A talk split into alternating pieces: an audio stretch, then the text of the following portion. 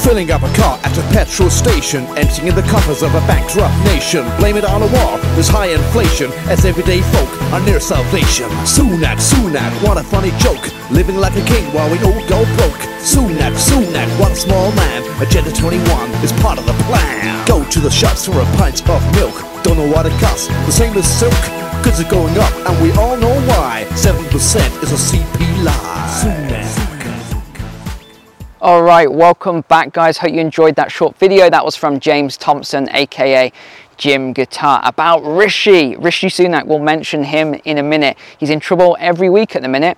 Who else is back though? It is Kristen. Hi, I am back from America. Super happy. Thank you so much for all of your really kind messages. I really appreciate it. And already Neil has me training with this rucksack, but he literally just booked it straight up this mountain wearing this thing, and I was miles behind. So I got to catch up to him with his strength, let me tell you. Okay, that sounded a little bad from Kristen there. I didn't just plow off and leave her on the mountain there. Um, I was just training my legs a little bit. We've got a bit of a weather front today, which is why it's not all sunny and you know lovely today. It's very misty, very cloudy, but it gives a nice effect to the video. Actually, this is probably one of the most rural places I've found so far on the island. The terrain, we found one path here, but apart from this path, the terrain is pretty pretty tough. But anyway, let's get into some of the content straight away then. By the way, this is the Friday walk and talk. It is a chit chat. Always get these funny comments. Oh, get on with it. Get on with what? Get on with a chit chat. Oh, okay. That, that, that makes complete sense. Hey, you want to meet for a coffee? Yeah, get on with it. What do you want to meet for a co-? No, it's, it's a casual walk. So uh, that's what we're going to be doing.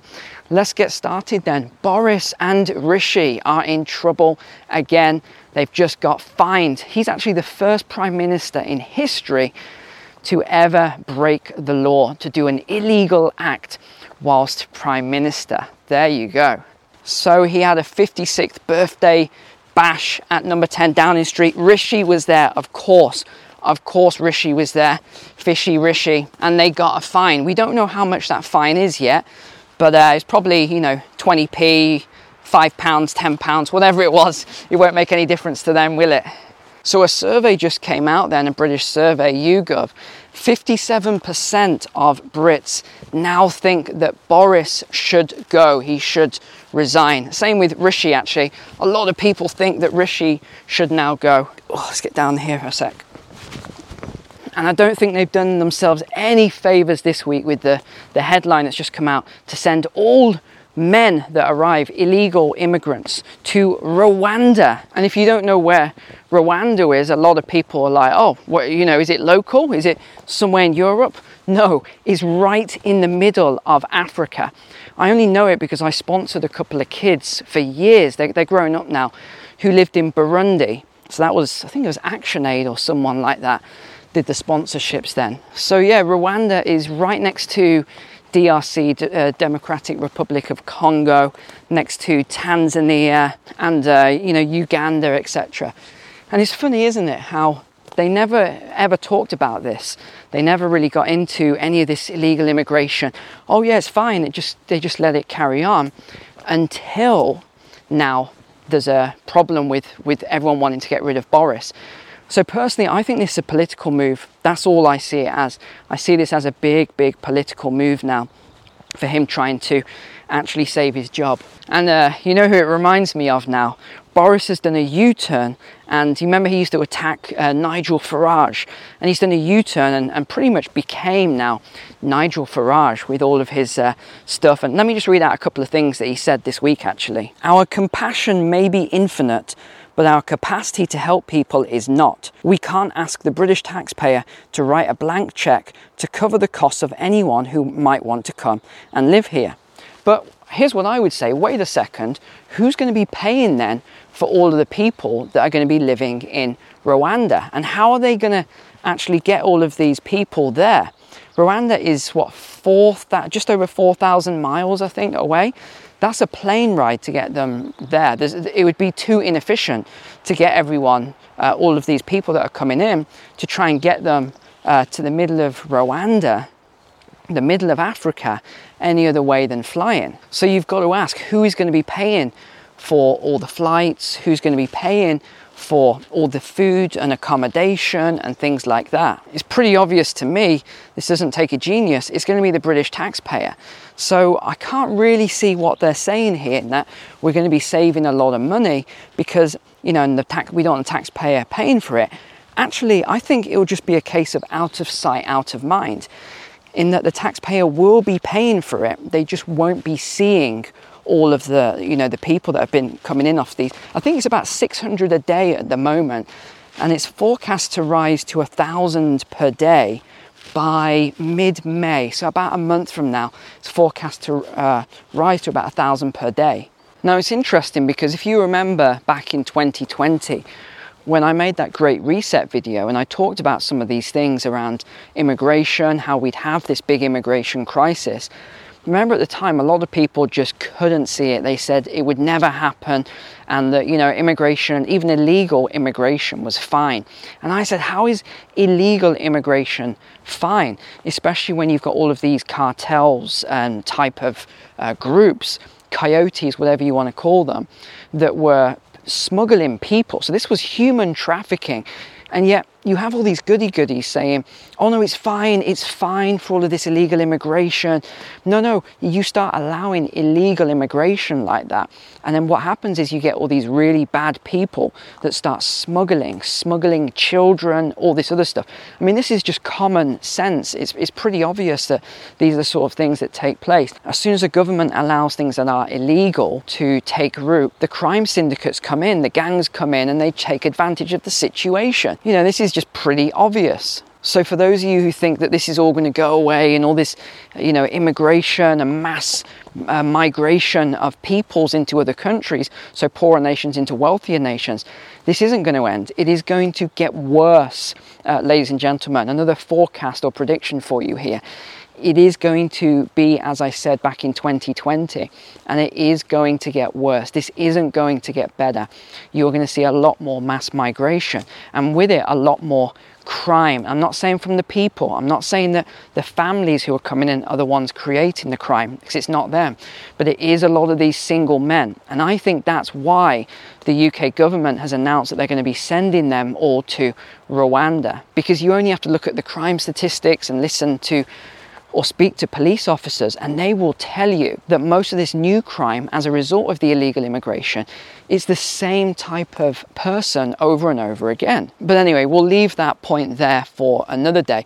Good news in the UK this weekend apparently, there's going to be a heat wave over this bank holiday weekend, and happy Easter and Good Friday for everyone celebrating it as well. But isn't it funny how, what a coincidence, there always seems to be a heat wave on a bank holiday. I wonder how they managed to uh, have that happen. No coincidence there at all. I just want to move on to another story then, which we started talking about, what, three or four months back now, and that was the poultry shortage. So, chickens and uh, eggs, uh, turkeys, all this sort of stuff. Well, it's now really starting to ramp up. We've seen a 52% increase in egg prices in the USA just in the last six weeks or so.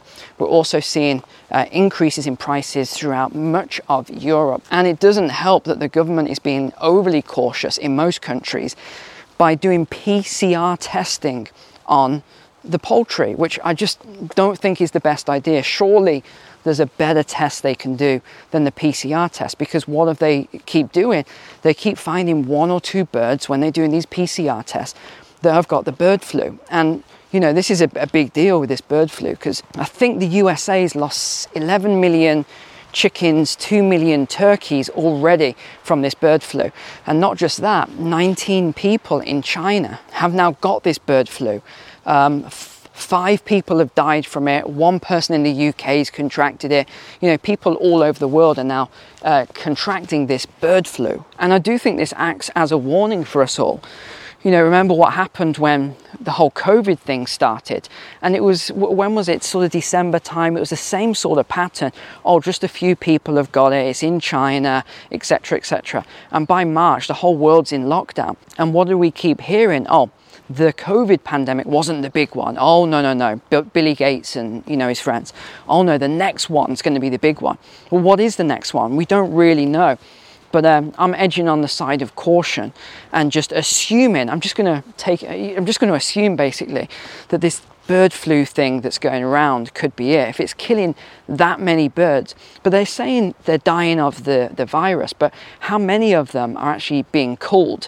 That's the other thing. But it's not just eggs and poultry that are going up astronomically. Uh, let me read out a couple more that are going up. Eggs, milk, anything dairy is going up massively. Oil, paper products, meat. So, any of these things, if you haven't got them stocked up, definitely get hold of some. Soybeans are up 38% now, sunflower oil up 36%, corn is up 64%, wheat is up 63%. I know that I'll be going to the supermarket to get some paper and kitchen roll and toilet rolls, anything paper based uh, pretty much because of these shortages. In fact, in Sri Lanka, which we talked about last week with all these crises, uh, Sri Lanka, they've just defaulted on their debt, which is one thing but they had to cancel all of the examinations throughout the country because the schools just couldn't get hold of uh, paper to do the exams. How crazy is that? And over in Kazakhstan as well, we knew this one was coming. They're now ceasing their wheat production to the rest of the world. That is not good because where, again, we talked about this a lot, where does a lot of this food production come from? Not to mention uranium refinement and mining and everything. A lot of it is coming from this same region that's under conflict at the moment. And then, lastly, then, because we're down right by the lake now and it's beautiful down here, there's been a lot of European governments asking homeowners to turn their heating down from 21 degrees Celsius down to 19 degrees Celsius. Now, this is important because they're saying that they need to do this in order to not have energy rationing. Let's turn around so you can see this beautiful lake. Now, you know how these things start energy rationing right now, but next it will be food rationing. So, this is why I say get yourself food, make sure you're stocked up on some of the things there's going to be shortages of. And if you can start growing a garden at home, growing vegetables and things like that. Personally, I know it sounds crazy to, to some of you watching who live in the city and you only watch for my finance stuff, but I would start growing a garden. I've started myself, I've started growing vegetables now uh, in the small space that I've got just because I'm seeing the charts, I'm reading all of this stuff, and I can see where this is leading. It is not going to be going anywhere good. We're going to have a lot of inflation, and not just that, the vegetables. Remember, P&O ferries transport a lot of these vegetables from outside of, say, the UK and Europe. They, they do a lot of this transporting the vegetables. They've stopped doing that at the moment. There's a lot of issues with P&O ferries, as you know. I do think we're going to see a lot of inflation on food and vegetables and uh, as well as energy, which we're seeing. We haven't seen all the energy shocks yet. This is just not a good time for inflation. If you haven't watched my video from yesterday yet, this talks about the inflation of the 70s and just some lessons with that so that you can actually protect some of your money or assets or, you know, just get a good idea of, of what to do. That's, I know a lot of the, the content I'm making at the moment is all around protection it's not necessarily how to make loads of money and invest and stuff. Um, I mean, if you want that stuff, I do it in the Patreon anyway, the investment angle. But I am focused on protection at the moment because I think that's the most important thing. I think you know we should all be trying to protect our assets uh, and protect our families and you know all these things as much as possible. History is the best teacher, ladies and gents. I know they've changed all the history books now, but history is our best teacher. And if we just trust history, and we learn the lessons from it, we should all be fine overall. So, uh, thanks for watching the video today. Take care, God bless, and I'll see you next time.